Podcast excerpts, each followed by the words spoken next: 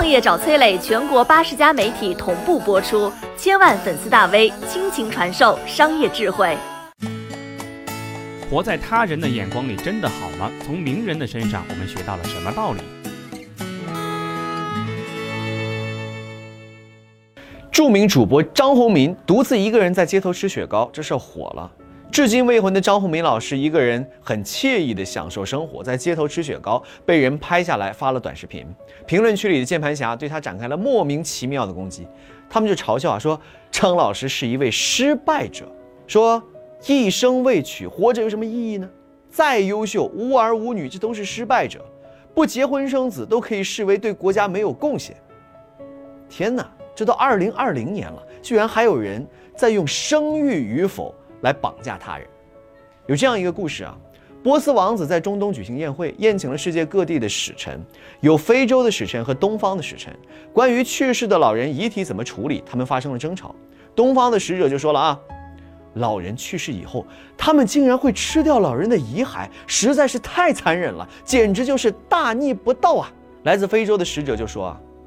老人去世之后，他们竟然把老人埋进土里，让他们在土里腐烂，实在是太残忍了。我们把老人的尸体吃进去，就能够让他和我们的身体融为一体，他才能够获得新生。这个世界上很多你觉得理所当然的事情，在另外一个人的眼里，很可能那就是无法理解。每个人都有自己成长的环境和文化，决定了他们看待世界的标准，自己的标准去衡量其他人的生活。这不就是狗拿耗子多管闲事儿吗？喜欢用自己的标准衡量他人的人会怎么样呢？在他们的眼里，他们只和自己有同样价值观、同样背景的人做朋友。他们的信息来源是固化的，永远只知道自己周围那一亩三分田的世界发生的事情。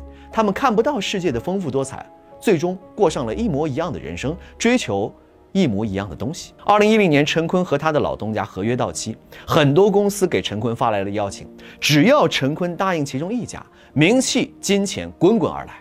这个时候，陈坤就纠结了，他不知道该怎么选，每天失眠到天亮。有一天凌晨睡不着的他，看着窗外北京漂亮的夜景，他就问自己：陈坤，你心里到底想要什么？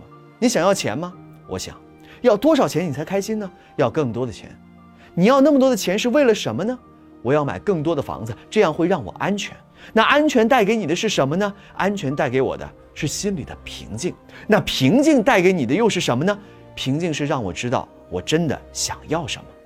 一瞬间，陈坤就顿悟了。第二天，他就拒绝了所有的邀约，自己成立了自己的工作室，做室内设计，做慈善公益，做动画制作，想做什么就做什么。陈坤说：“我们很容易被别人带走，被环境影响。”被得与失所改变心情，就是很少会问自己到底在意什么，到底想要什么。如果你想清楚了自己真正想要的是什么，那就去做，不要在乎别人的嘲笑，因为来到这个世界上，你要活成独一无二的自己，而不是复制你的父母或者其他人的人生。